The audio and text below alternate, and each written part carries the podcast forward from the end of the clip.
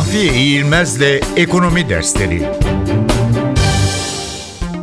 Niceliksel sıkılaştırma Amerikan Merkez Bankası Fed 2017 yılı Haziran ayı toplantısında 4,5 trilyon dolar büyüklüğe ulaşmış bulunan bilançosunu giderek artan kademeler halinde azaltmaya başlayacağını ve uygulamaya sokacağı sayısal planı açıklamıştı.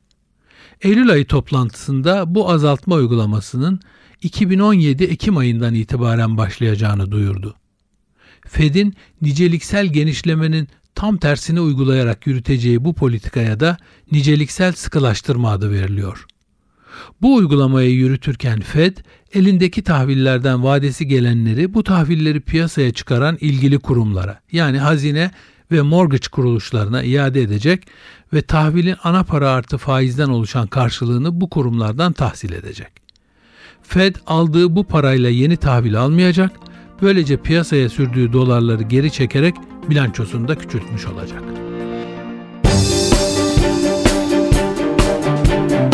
Mahfiye İğilmez'le Ekonomi Dersleri